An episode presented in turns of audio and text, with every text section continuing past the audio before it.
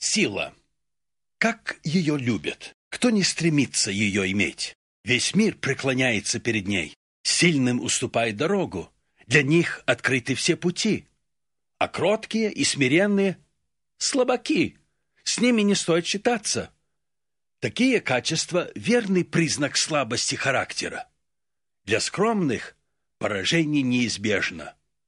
Поэтому стоит приложить все усилия, чтобы быть агрессивным, самоуверенным, напористым, влиятельным и известным. В этом сила, и, имея ее, можно рассчитывать на успех.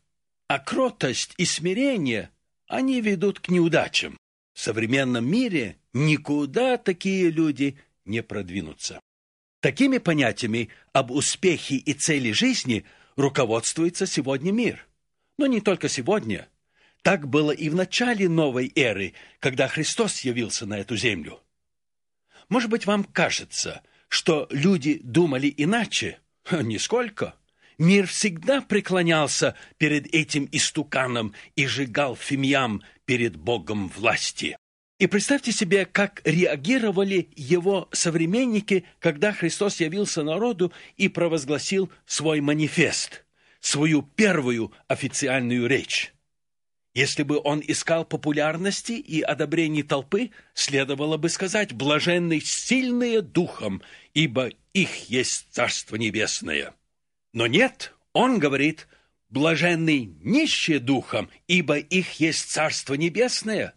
Блаженны плачущие, ибо они утешатся. Блаженны кроткие, ибо они наследуют землю. Что? Кроткие наследуют землю? Возможно ли это? А народ было надеялся, что он их освободитель, обещанный Мессия, который восстановит им царство. А он говорит о кротости. И тогда эти слова звучали для мира не менее странно, чем они звучат сегодня. Нужно только припомнить, какой была политическая обстановка в то время, когда Христос начал свое земное служение. Народ находился под игом Римской империи, то есть народ был подвластен оккупантам. Израильтяне были под каблуком римских завоевателей. До этого они были под игом Греции, теперь под игом Рима. Да, бесспорно, это был печальный период в истории израильского народа. Ненависть израильтян к своим угнетателям заставила их жить одной надеждой – ожиданием прихода обещанного Мессии. Он свергнет с престола кесаря и царство Израильское будет восстановлено. Книжники утверждали, что согласно пророческим изречениям в священных писаниях Мессия может прийти в любое время. А тогдашний пророк Иоанн Креститель с уверенностью настаивал, что он, Мессия, уже пришел. Иоанн проповедовал, говоря, «Покайтесь, ибо приблизилось Царство Небесное, приготовьте путь Господу». Атмосфера была насыщена ожиданием величайшего из всех событий, ожиданием явления освободителя народа. Народ начал толпами собираться вокруг него. И вот вдруг такое заявление. «Блаженны кроткие, ибо они наследуют землю». Какими неправоподобными казались эти слова. Народ не этого ожидал. Будучи зависимыми от Рима, израильтяне считали, что только силой, силой превышающей силы Рима возможно свергнуть врага. Но, несмотря на угнетение, в котором они находились, они были далеки от Бога.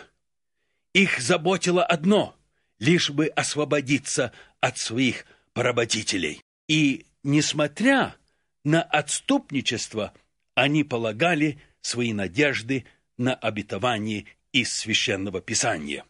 Да, как ни странно, можно читать Библию, размышлять над ней и быть далеко от Бога. Народ надеялся на библейские обетования, ожидая Мессию. Но когда Мессия пришел, народ отверг его. Причина, дорогие мои, была в том, что они неправильно читали Библию. Как читали они Священное Писание? Они останавливались на тех местах, которые им нравились, а остальными просто пренебрегали. Вот почему они не узнали его и, следовательно, отреклись от него. Да, они распяли его. Настолько серьезна была их ошибка, дорогие мои. Они читали Писание и в то же время не знали их. Христос прямо сказал им, заблуждаетесь, не зная Писания, ни силы Божьей. Видите, считая с силой человеческой, они забыли о силе Божьей. И причина была в том, что они не знали Писания. Виновны были в этом и сами ученики. Помните, как возмутился Петр, когда Христос сказал, что должно ему идти в Иерусалим и быть отверженному, и быть убиту, и воскреснуть в третий день? «Да не будет этого с тобою!» — восклицает Петр. Христос говорит «должно», а Петр «Боже, сохрани тебя от этого!» Видите, он думал по-человечески, а не по-божьему. Может быть, Петр пренебрегал Писаниями? Нет, не совсем. Только теми местами, которые ему не были по душе. Он их не замечал. Нам не мертвый Мессия нужен, а живой. Весь народ рассуждал так. И поэтому, когда Христос пришел в кротости и смирении, Израиль его не узнал. Израильтяне сосредотачивали свое внимание на пророческих изречениях о Мессии, которые говорили о его славе, о его силе. Но это только одна сторона. Подлинная слава и сила немыслимы без кротости и смирения. Помните изречение пророка Захарии? Он так предсказал о пришествии Христа Мессии. «Ликуй от радости, черь Сиона! Торжествуй, черь Иерусалима! Се царь твой грядет к тебе, праведный и спасающий, кроткий, сидящий на ослице и на молодом осле, сыне подъяремной, это пророчество исполнилось у них на глазах. Но народ не заметил этого. Им по душе было пророчество, подобное сказанному пророком Сафонии. «Ликуй, черь Сиона, торжествуй Израиль, веселись и радуйся от всего сердца, черь Иерусалима». Это пророчество с радостью было принято, ибо дальше пророк говорит «Отменил Господь приговор над тобою, прогнал врага твоего». Господь царь Израилев посреди тебя, уж более не увидишь зла. В тот день скажут Иерусалиму, не бойся, и Сиону, да не ослабевает руки твои. Они ошибались в том, что придавали эти обетования о славе Мессии не к правильному времени. Видите, пророческие изречения о Мессии двухсторонние. Одна сторона говорит о его смирении, кротости, о его страданиях и смерти – Другая говорит о его славе, силе и власти. И ошибка, которую допустил народ израильский, ожидая его пришествия, заключалась в том, что израильтяне пренебрегали одним пророчеством и охотно приветствовали другое. Вот почему они его не узнали. Иоанн ясно говорит, что когда исполнилось первое пророчество, то есть когда Иисус сел на молодого осла, ученики его не поняли этого. Это написано в 12 главе Евангелия от Иоанна.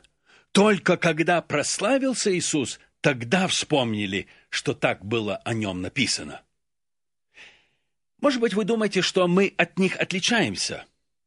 Есть, к сожалению, те, которые называют себя христианами и мыслят точно так же, как мыслил народ тогда. Сила не в кротости и смирении, сила в количестве, в большинстве – чтобы мир с нами считался, говорят они, мы должны создать одну единую всемирную церковь, в которой вошли бы все вероисповедания. Мы должны создать единый фронт и назовем нашу единую церковь Мировой Совет Церквей. Неважно, как ты веришь и как твоя вера выражается на практике, лишь бы было больше членов. Один понимает так, другой иначе. Ну и что, какая разница – нас интересует количество, побольше, повлиятельней, чтобы нас было видно и слышно. И что же мы имеем? Да, создан мировой совет, и церковь стала сильной мира сего. Но, дорогие мои, она потеряла свой авторитет и влияние. И, как ни странно, получив то, зачем она погналась, церковь утратила силу Божью. Христос сказал, «Мое царство не от мира сего». Но может ли такая церковь сказать эти слова сегодня? ради этого единства с неверующими и даже с атеистами, идя на который она рассчитывала обрести влияние и престиж в очах мира, она все отдала кесарю, а Богу ничего. И что же она теперь имеет? Она носит имя, будто жива, но, увы, она в полном омертвении. И вот сегодня, как тогда, почти две тысячи лет тому назад, Христос взывает к тем, которые имеют уши, чтобы слышать эти замечательные слова, блаженные, кроткие, ибо они наследуют землю. Вникните в эти слова, дорогие мои. Их говорит сам Господь. Тот, который сказал «Я есть истина». Не будем повторять ту же ошибку, какую допустили его слушатели того времени. Если мы поймем слова Христа, то обнаружим, что, вопреки общему мнению, подлинная сила – Притом наивысшая сила именно в кротости. Кроткие наследуют землю. Эта сила, притом сила несравнимая ни с какой другой силой, это сила Божья. И вот, чтобы понять значение слова «кротость», мы должны обратиться к тому же источнику, автором которого является сам Бог. Христос всегда ссылался на Слово Божье. Эти слова мы находим в Слове Божьем в 36-м псалме – Цитируя их из этого псалма, Христос предваряет их словами «блаженны». В 11 стихе 36 псалма сказано «А кроткие наследуют землю и насладятся множеством мира». Этот псалом описывает кроткого человека. Здесь Давид под вдохновением Духа Святого дает нам точное описание кроткого человека. Если бегло просмотреть 36-й псалом, то здесь мы обнаружим конфликт между праведными и злодеями. В 12 стихе сказано «Нечестивый злоумышляет против праведника и скрежещет на него зубами своими». Дальше в 14 стихе «Нечестивые обнажают меч и натягивают лук свой, чтобы не сложить бедного и нищего, чтобы пронзить идущих прямым путем». И дальше в 35 стихе видел я нечестивца грозного, расширявшегося подобно укоренившемуся многоветвистому дереву. Нечестивец – агрессор, и кажется, что он одержит победу. Посмотришь на праведного – он беззащитен, он всегда в меньшинстве, а нечестивые – в большинстве. По всем признакам кажется, беззаконник сильнее и одержит победу. Да так кажется – и, как ни странно, в середине этого псалма, в котором описан этот конфликт, сказаны такие изумительные слова «Кроткие наследуют землю». Не противясь нечестивцу, не борясь против него, не бросая ему вызовов, своей кротостью праведник все же победит. Он наследует землю. Кроткий наследует землю – а не нечестивец. И вот если мы возьмем этот псалом в целом, то мы узнаем, кто такой кроткий человек. Во-первых, кроткий не ревнует злодеям. Он не завидует им, потому что знает, что их воображаемая сила и мнимое торжество временны. Нечестивый, как трава, скоро будет подкошен. И мир проходит и похоть его, а исполняющий волю Божью пребывает вовек. Кроткий это знает, он в этом убежден, и потому у него нет причины ревновать злодеям. Вместо этого кроткий человек уповает на Господа. Он утешается Господом и предает Ему свой путь. Он покоряется Господу, надеясь на Него одного. Дорогие мои, быть кротким значит всецело уповать на Господа. Интересно отметить, что в девятом стихе сказано «уповающий же на Господа наследует землю» а в 11 стихе «кроткие наследуют землю». В 34 стихе мы читаем «Уповай на Господа и держись пути Его, и Он вознесет тебя, чтобы ты наследовал землю». Три раза мы встречаемся с этим выражением «наследовать землю». О Моисее сказано, что он был человеком кратчайшим из всех людей на земле. Это в 12 главе книги чисел. Интересно отметить, в каком контексте эти слова сказаны о нем – Вы, может быть, припоминаете случай, когда брат Моисея, Арон и сестра Мариам упрекали его за жену его, что, мол, она эфиоплянка. Придрались они к нему по очень простой причине. Они завидовали Моисею, а зависть их искала оправдание. Они завидовали Моисею, что Бог ему открывал свое слово, а не им. И сказали между собой, «Одному ли Моисею говорил Господь? Не говорил ли он и нам?» Когда Моисей узнал об этом, что он сделал? Следовало бы укрепить свой авторитет и права. Какое им дело до меня? Как это вы смеете касаться помазанника Божия? Но ничего подобного мы не находим. Вместо этого мы читаем «И услышал сие Господь». Вы видите, Бог услышал завистливую жалобу Арона и Мариам. Кроткий человек – себя не защищает. Ему нет надобности, он уповает на защиту своего Бога. Руки прочь, Бог сам распорядится. Так мыслит кроткий. Вот именно это и имел в виду апостол Павел, когда он написал филиппийцам «Кротость ваша да будет известна всем человекам, Господь близко». Некоторые говорят, что здесь словами «Господь близко» апостол Павел напоминает о втором пришествии Христа. Не думаю. В других местах он ясно говорит о втором пришествии, но не в данном случае. Возможно, что когда он писал филиппийцам о кротости, он как раз вспомнил Моисея. Моисей проявил свою кротость в том, что не отверз уст в свою защиту. Он ни слова не сказал в свое оправдание. Он уповал целиком на своего Бога, а Бог всегда близок к кротким настолько близок, что он услышал ропот Арона и Мариам и сам указал на их неправоту. У Моисея не было необходимости защитить себя. Бог всегда близок к кротким, Он всегда защитит их, и Он защитил Моисея. Обратите внимание на стихи до и после пятого стиха четвертой главы послания филиппийцам, где записаны эти слова – кротость ваша да будет известна всем человекам. До этого сказано «радуйтесь всегда в Господе». И еще говорю «радуйтесь». А после сказано «не заботьтесь ни о чем». Да, кроткий всегда может радоваться и ни о чем не заботиться. Почему? Его надежда на Господа. Он верит и знает, что Господь всегда близок. Где бы он ни был, в какие бы трудности он не попал, Господь близок. Он защита кроткого, и потому кроткий может радоваться и ни о чем не должен беспокоиться. Господь был до того близок к Моисею, что услышал гнусный ропот Арона и Мариам. И вот как раз здесь сказано, Моисей же был человеком кратчайшим из всех людей на земле. Моисею ничего не нужно было делать. Бог его защитил. Он верен во всем дому моему. Это Бог говорит о Моисее. Он его защищает. Устами к устам говорю я с ним.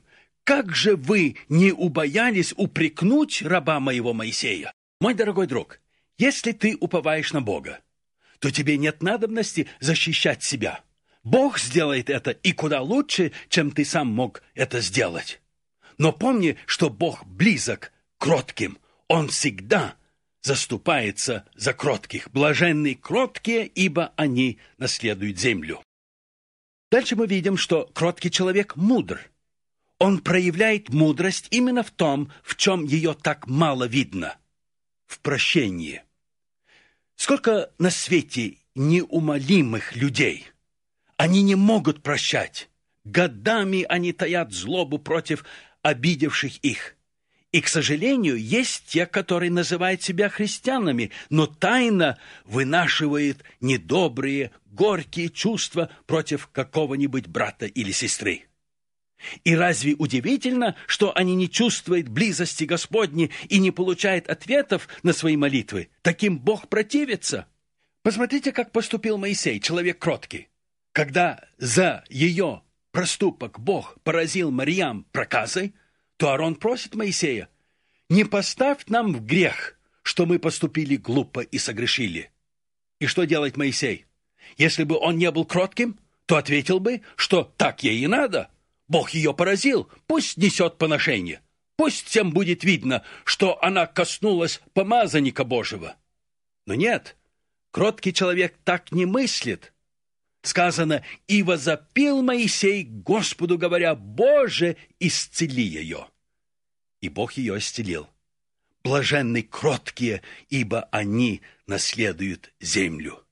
Вы заметили, не возьмут ее силой, не завоюют ее и не оккупируют ее, но наследуют. Она будет дана им. Им ничего не нужно предпринимать, только принять ее. Кроткий человек ничего не ищет для себя, и таким Бог дает все. Так что кроткий всем владеет, ибо он подчинил себя Богу, тому, которому принадлежит все и который над всем властвует.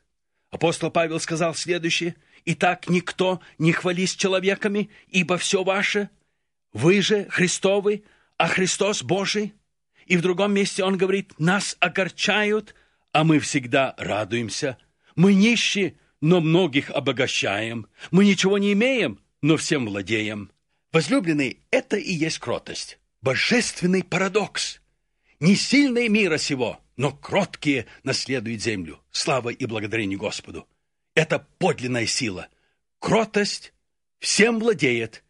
И когда человек всем владеет, ему не нужно ни завидовать, ни беспокоиться, ни волноваться. Он все имеет. Его отец Бог, он сын царя царей. У таких сына или дочери нет ни в чем недостатка. Уповай на Господа и держись пути его, и он вознесет тебя, чтобы ты наследовал землю. Кротким поможет сам Бог, сам Господь, и Он их избавит. Избавит их от нечестивых и спасет их, ибо они на Него уповают. Но вот как я могу быть этим кротким человеком? Подражением Моисею? Или подражением наивысшему примеру из всех примеров, подражением Иисусу Христу, который сказал «Я кроток и смирен сердцем»? Может ли быть лучший пример, чем Иисус, который истязуем был и страдал добровольно, праведник за неправедных, и не отверзал уст своих, как овца веден был на заклане, и как агнец пред стригущими его безгласен, так он не отверзал уст своих. Это один из наиболее заметных признаков кроткого человека – умение молчать, когда по-человечески следовало бы говорить. Подражение – Возможно ли подражать такому примеру? Никак. Вся наша падшая адамовская натура требует оправдаться, защитить себя. Нет, этот ветхий человек не способен покориться Богу. Бог должен овладеть им.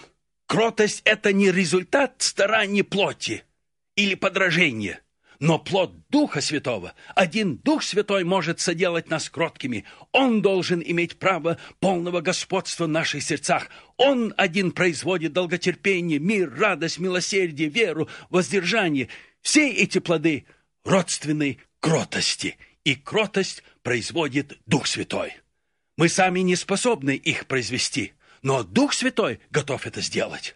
Покоримся Богу, дорогие мои, будем утешаться им, уповать на Него, и мы никогда не будем постижены. Он сам защитит и выведет, как свет, праведность нашу и справедливость нашу, как полдень, как говорит Слово Божье. Эти обетования принадлежат кротким, Дух Святой сам научит нас довольствоваться тем, что у нас есть. Как апостол Павел мог сказать, умею жить и в скудости, умею жить и в изобилии, научился всему и во всем насыщаться и терпеть голод. Быть в обилии и в недостатке. Все могу в укрепляющем меня Иисусе. Это и есть секрет кротости. Наша способность в Иисусе Христе, который живет в нас Духом Святым. Он хозяин в любой ситуации жизни. Блаженны нищие духом, блаженны плачущие, их есть Царство Небесное, они утешатся.